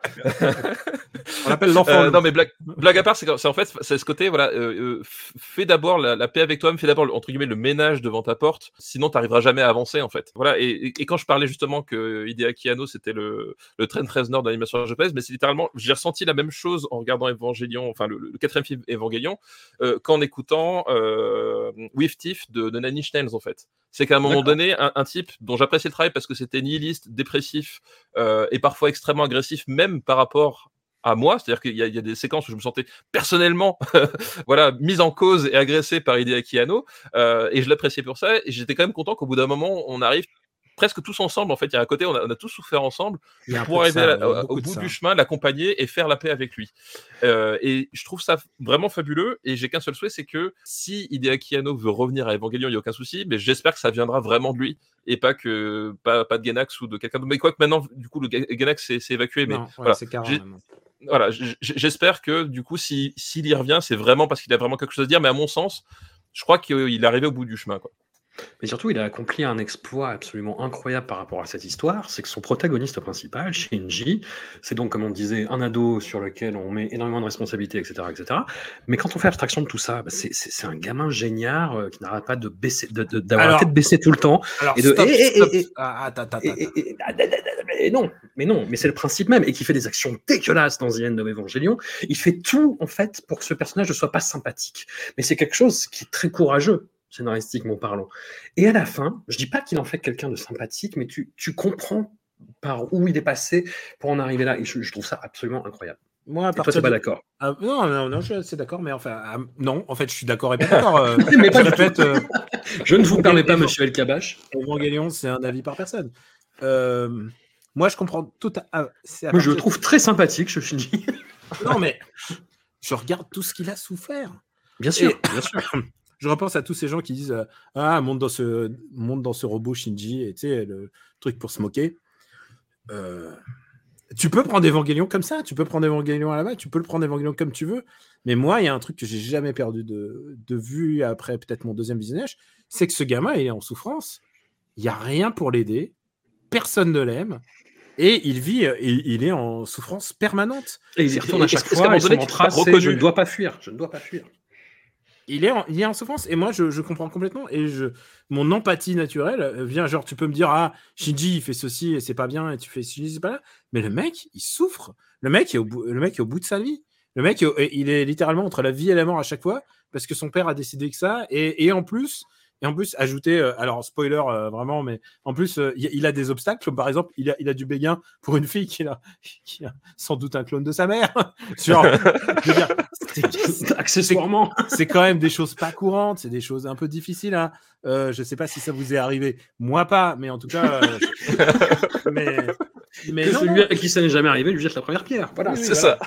Et, et rappelons-le, c'est un- c'est un acte de C'est une De de, bienveillance, de, voilà, Ouais. de pitié. Non, moi, je, je, je moi, au contraire, je, j'adore Shinji. Je trouve que c'est un personnage génial et c'est un personnage assez unique dans l'animation japonaise parce que en général, euh, et je veux dire, euh, tu prends la robotologie classique, le, le professeur, parce que tu remarqueras, y a- la mère est jamais là. Le professeur, prends le professeur Potion dans, dans Goldorak. Le professeur Potion, il est gentil, il t'adopte, euh, il, te, il trouve une planque pour Goldorak. Enfin, je veux dire, c'est toujours des gens gentils. C'est toujours un truc de. Tous les professeurs, les, les chefs de, de centres de recherche et tout ça, euh, qui euh, recueillent un garçon orphelin et tout ça, ou alors même c'est son propre fils et il est toujours gentil. Il est toujours ah non mon fiston, surtout euh, par toi si ça va, si c'est trop dur. Là, Evangelion prend exactement le pied opposé de tout ce qui s'est fait dans la Japanime euh, jusqu'alors. Il, euh, fait, il fait des personnages infects, il fait des personnages infects, et du coup, euh, je ne peux qu'être pris par. euh, non, alors, euh, blame me, hein, je sais pas. mais, Mais non, euh, mais non, je, mais non. je ne peux être euh, pris que par euh, une empathie pour ce garçon. Tu es en train de me, me- me- me faire un, un portrait en bully, mais pas du tout. Ah non, mais je pense que vous êtes. des- je pense que vous êtes euh, Ah, mais alors, ça, c'est la méthode robotique, ça. Excuse-moi, mais c'est tout le Ah temps oui, pareil. tu veux dire la conscience, tu vois, la, la- relecture LGBTQ+. euh, Je pense juste que tu es une euh, mauvaise personne. Mais social, c'est ça. Je, je comprends, je comprends bien ce que, ce, que, ce que vous êtes en train de faire, euh, ce, ce débat d'idées. Non, mais blague à part, euh, blague à part, moi, je- je- je- j'ai beaucoup d'empathie pour lui et, en fait, j'aime tous les personnages. J'aime tous les personnages, en fait. Voilà. je- à, Moi, le- à part un mec a- euh, dans le centre de, centre de, ma- de la Nerve qui est toujours là à dire il y a des missiles qui arrivent. J'ai l'impression qu'il fait que ça dans sa vie. Oh là là, il se passe des trucs horribles. Et il fait que dire que des. Voilà, et lui, il me décourage un petit peu, mais sinon, après, je les adore. Il y a quelques moments qui ne Vous changent êtes- pas, que ce soit dans la série animée. Vous êtes, Vous êtes des Toji Suzuhara, voilà ce que vous êtes. Ah oui, tout à fait. On est des Mais après, Toji et- Suzuhara, Et, voilà, et voilà ce qui lui arrive à la fin. Il a un super arc. Il a un super Oui, arc. tout à fait. Enfin, ça dépend des fois. Oui, ça dépend de. Voilà, ça dépend de Il survit euh, ou pas Non, il y, a des, il y a des scènes qui ne changent pas, que ce soit dans le manga, dans la série animée ou dans les films. Et il y a notamment ce moment, justement, après le- l'incarta de Toji, pourrait-on dire, où euh, Shinji va voir son père, euh, Gendo Ikari, du coup, dans, dans, ce, bah, dans son bureau, avec cette scène, avec cette valeur de plan qui est très très symbolique, où Shinji est vraiment très très très très loin du bureau. Et lui dit euh, J'en ai marre, je m'en vais. Et son père est là, bah, Osef, salut. Et hum, juste après, il est obligé de revenir parce que bah, tout le monde se fait défoncer et il n'y a que lui qui peut sauver la situation. Et, voilà. et cette scène m'énerve. Tu vois, cette scène m'énerve. Je n'arrive pas à passer outre. ah, putain, mais quel personnage énervant, tu vois, qui, qui fait une chose et dit le contraire. Mais en même temps, c'est un adolescent et c'est normal. Et voilà. Et est-ce que ça fait de moi une mauvaise personne? Peut-être, je ne sais pas. Mais, Non, mais hum, Non, mais t'as raison, mais c'est ça. Enfin, je pense que c'est ça aussi le truc, c'est qu'en fait, je pense que à un certain stade, euh, Hideaki Anno, euh, il, il savait pas trop quoi en faire et, il- était dans ce dans, dans le truc, peut-être lui-même un, un peu un peu égoïste comme ça, quoi que ce soit. Mais effectivement, tu le dis, comme tu le dis très bien, c'est un, adolescent en fait. C'est qu'à un moment donné, il, est, il, est, il est pas non plus en capacité forcément de, de prendre la. la- Qu'est-ce qu'on attend d'un ado, quoi? Et en plus, moi, c'est ça que j'ai trouvé terrible dans le troisième film, c'est que putain, tout le monde vieillit sauf lui. Lui reste un adolescent, quoi. On lui nie ce passage à la, muni- à la maturité que plus ou moins tous les autres personnages ont gagné, en fait, pendant ces 15 ans. Oui, et, c'est d'ailleurs intéressant parce que quand il croise à- Asuka, elle, elle est restée dans son corps d'ado- d'adolescente, mais dans son esprit, par contre, euh, c'est devenu quelqu'un d'autre en fait. Oui. Et elle- a évolué, elle a évolué, elle a changé. euh, voilà, le- la vie est passée par là, alors que effectivement, comme tu dis, lui, pas du tout. En fait, il reste coincé. euh, et et c'est finalement ce que nous nous dit les, les films, c'est euh, tant qu'il tant qu'il n'a pas euh, résolu ses soucis, il pourra jamais passer à l'étape suivante, quoi. C'est ça. Et moi, je, je gardais toujours cette image de- des, des deux séquences, euh, enfin, pas d'ouverture et de clôture, mais quasiment des deux actes irréparables que commet Shinji dans The End of Evangelion. Et euh, j'arrivais pas à dépasser ça. Et le quatrième film m'a fait dépasser ça. En fait, Ah, avec cette. euh, bah oui, bah oui, mais bah, eh, voilà, d'autant plus avec, euh, avec 10 ans de maturation. Je suis content pour toi, Suzuhara. Bah, merci, Ray. C'est un super perso en plus. Ah bah En oui, fait. en plus, ouais. surtout dans le quatrième. Bah oui, Bah oui, c'est ça. ça me va. Ah bah écoute, si ça te va, ça te va, parce que c'est, c'est le maximum que le RPU pouvait faire. hein, là. Tout à fait. C'est la, c'est la Sans- garantie RPU. Sans, sans insulte. Et ça, c'est d'autant plus fort. Avec juste des insinuations sur, euh, voilà, sur, sur mes valeurs morales. Mais c'est ça, ça me va, ça me va, ça me va. Bon, Hideaki Anno, sinon, le Shin Godzilla, euh, chef-d'œuvre absolu, qu'il a fait quand même entre les deux, entre, entre le 3 et le 4. Voilà, Tout à fait, crois. beaucoup marqué, euh, Daniel. Oui, oui, j'adore, j'adore ce film. euh. Et c'est Pour un, moi, c'est c'est- un des meilleurs films sur le, sur le séisme et sur, euh, et sur le drame qui a frappé le Japon en, 1912. en 1912. Ah, en 2000, euh, 2000, euh, 2012. Oubliez pas, oubliez pas, l'asthme me fait dire n'importe quoi. Et, et non, c'est surtout un des meilleurs films sur la fonction publique, excuse-moi. Oui, c'est Euh, vrai. Il y a le meilleur, le meilleur rangement de, de photocopieuses de l'histoire du cinéma. C'est- vraiment le, le plus, la plus belle déclaration d'amour qu'on ait jamais fait à la fonction publique, c'est Shin Godzilla. Quoi. Et rien que pour ça, c'est merveilleux. Et, euh, et j'espère que Shin Kamen Rider sera au moins, enfin Shin euh, Ultraman sera au moins du même tonneau. Bon, il y a des chances. Moi, j'étais juste un petit peu déstabilisé par sa, son adaptation euh, live de Cutie Oni. Je sais pas si vous l'avez vu. Non, je l'ai pas vu. Ouais. Eh ben, Alors moi, grave. je suis un, je suis un cutioniste. euh, Enfin, j'aime bien Cutie Ouais. Oni, Alors, euh, qui est pour moi le deuxième générique euh, le plus chanté en karaoké après Evangelion, comme par hasard. Euh, mais euh, ouais, c'est- hein. c'est pas c'est pas ouf. C'est pas Ouais. super. euh, Enfin, je veux dire, il y a, il y a des limites intrinsèques. Bah, les acteurs, ils, ils sont pas dirigés, quoi. Enfin, ils sont pas, Non. ils, jouent pas vraiment, quoi.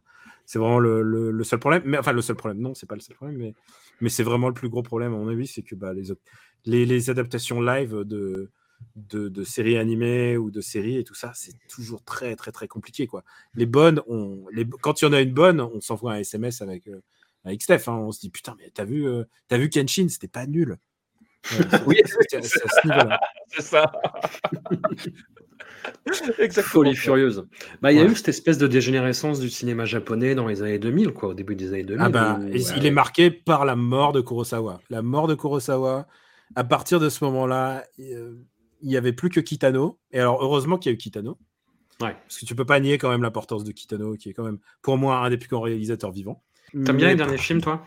Euh, Lequel? Le Ryuzo, Ryuzo et les sept, les sept mères et les sept samouraïs enfin les sept, Ouais, euh, puis même les outrages, les suites, tout ça. Alors, Outrage, je, me garde c'est- Outrage 3. J'ai pas vu Outrage 3, mais je me le garde pour un bon jour parce que je me dis c'est le dernier Kitano qui me reste à voir et je sais pas s'il y en aura d'autres. Donc je me le garde pour un bon jour. Mais sinon, euh, sinon le comment il s'appelle le Ryuzo, j'ai trouvé ça brillantissime et je trouve ça dégueulasse que ça Ah soit pas sorti en ça. Ah, je trouve ça brillant. Euh, c'est- un film sur les yakuza qui sont en train de vieillir. Je veux dire, même avant le jeu, il s'intéressait déjà à, à- à ce genre de, de problématiques. Et il y a une scène à hurler de rire à un moment dans ce film que je, je l'ai vu dans l'avion, euh, en plus en sympa euh, All Nippon Airways, et, euh, et j'ai vu dans l'avion. Et puis, et puis, et puis tout d'un coup, il y a cette scène et je me mets à rire à gorge déployée dans l'avion. Bon, bien sûr, avec le bruit, personne t'entend, mais, mais c'était un, un très très bon souvenir de cinéma, même sur un petit écran. D'accord. Bon, bah très bien. Bah, écoute, euh, il, reste quelques réalisateurs. Je trouve que Hideaki Anno en fait partie. Il a comme euh, réalisa- co-réalisateur de Shin Godzilla euh, Shinji Higuchi. Alors, dont Higuchi, on a un parlé la dernière fois. Higuchi, c'est un peu son, c'est un peu son, parce que les gens disent oh là là, Shin Godzilla et tout, ah mais en fait euh, c'est Higuchi hein, surtout. hein. C'est, c'est Higuchi qui, qui dirige les, les acteurs, c'est Higuchi qui fait le, principal. Anno, il s'occupe de rameuter la thune et, euh, et de d'écrire le script, mais après euh, le réalisateur pratique de ces films, c'est Higuchi.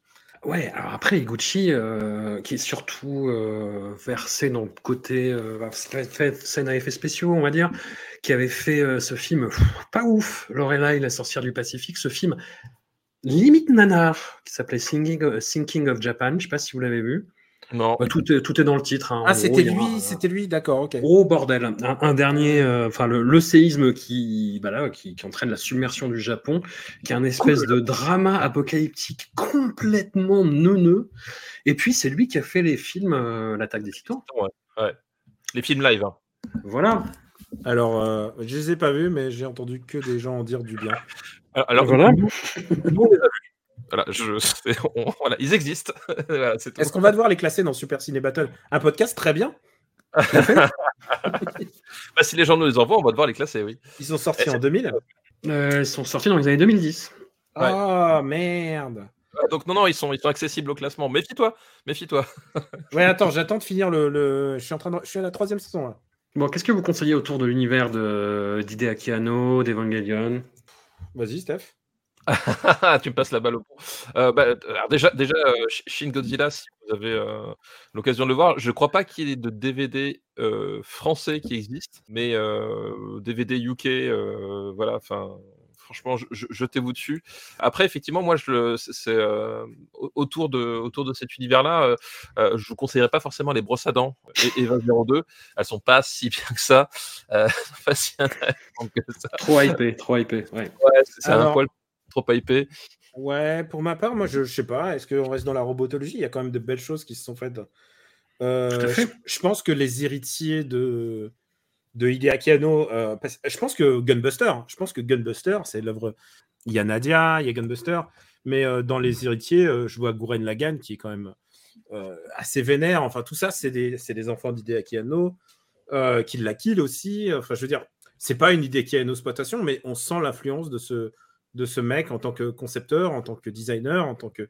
Et alors, tu veux vraiment le truc, le meilleur truc que tu peux avoir d'Hideaki Anno C'est une série d'OAV en 7 épisodes qui s'appelle Giant Robot, qui existe en DVD. Et je vous engage à regarder ça parce que pour moi, c'est une de mes séries d'animation préférées de tous les temps avec Akira. Donc, euh, je le place très très haut dans mon panthéon. C'est vraiment extraordinaire. J'adore Giant Robot. Ça parle encore de robots, évidemment, mais c'est pas. Mais comme, euh, comme tous les trucs. euh, Dur- comme, D'une certaine taille, a priori. comme Evangelion, comme Evangelion, c'est pas c'est pas le, le truc le sujet principal. C'est aussi un enfant qui a des problèmes avec des démêlés avec la mémoire de son père et tout ça. Voilà, il y a des il y a des thèmes en commun, mais surtout il y a du kung-fu en animation et ça c'est super. C'est c'est vraiment une c'est très très très bien réalisé. Vraiment, si tu t'intéresses au, Sakuga, vraiment la, qualité d'animation, c'est vraiment une grande grande série. C'est pour ça qu'ils ont mis genre 10 ans à finir euh, ces 7 épisodes. Et pourquoi je dis euh, Hideaki Anno C'est parce que Hideaki Anno a réalisé, a dessiné quelques, quelques cuts dans les génériques euh, de certains épisodes. Il y en a sept. Et par moment, tu as Hideaki Anno qui est crédité comme, euh, comme Special Monster Designer. Et il a fait juste les monstres que tu vois dans l'intro pendant 3 secondes.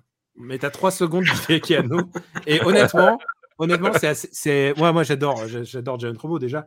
Mais en plus, tu te dis quand même, tu as, Hideaki Anno qui vient dans ton studio et tu dis, il te fait OK, je te fais deux strums à l'intro et c'est tout. Et euh, c'est génial. Enfin, c'est voilà, je vous conseille Giant Robot pour, euh, pour citer un truc qui est pas forc- forcément courant. Mais voilà, et Robot euh, est disponible, largement disponible en DVD. en, je sais pas si c'est en BR, mais en tout cas en DVD, c'est vraiment ultra, ultra bien. Et je pense que c'est une série qui a évidemment influencé euh, Hideaki Anno, qui a des, des points communs avec Nadia, je sais pas, mais en tout cas, euh, c'est une série de son temps et c'est vraiment super. Bon, bah, un immense merci à, à vous deux, messieurs. Où est-ce qu'on vous retrouve? Sur des ondes ou sur des réseaux? Euh, bah, le même endroit que Stéphane Boulet, à savoir euh, Super Robot, Super Robot Tyson, Euh, su- Super Ciné Battle, Euh, Super Ciné Battle, le podcast où on classe. euh, Vas-y, dis- dis-le, Steph. Voilà. Oui, donc les Battle, le podcast où nous classons les meilleurs films du meilleur au pire afin d'obtenir la liste ultime. tu vois, moi aussi, il euh, euh, y, a- y a Daniel, il m'a dit euh, monte dans le podcast, papa, et je suis monté. Voilà, monte dans le podcast. Et évidemment, toi, t'es Plugin Baby sur Twitter. Moi, je suis Camille Robotics. Et, et vous pouvez toujours me pinguer si vous voulez parler robot. je suis, je suis très ouvert à ça. Je, je suis sur Twitch aussi. Twitch, Tu euh, twitches beaucoup, ouais, ce que Twitch dire. TV slash Camille Robotics. Et il n'y a pas si longtemps, j'ai fait un. Alors, les gens disent. euh, on dit, ah, c'est pas du Gunpla parce que c'est pas du Gundam. Mais je me suis mis à une maquette. euh, J'ai streamé une, une fabrication de maquette. J'ai j'ai le buste du, du Cybuster. Donc, c'est un robot. euh, de Super Robot Tyson et je suis en train de le monter en ce moment. Donc voilà, si vous voulez ça ou des jeux vidéo, euh, c'est sur Twitch. Un immense merci à vous deux. Je vous embrasse très très très fort. Bisous. Ciao.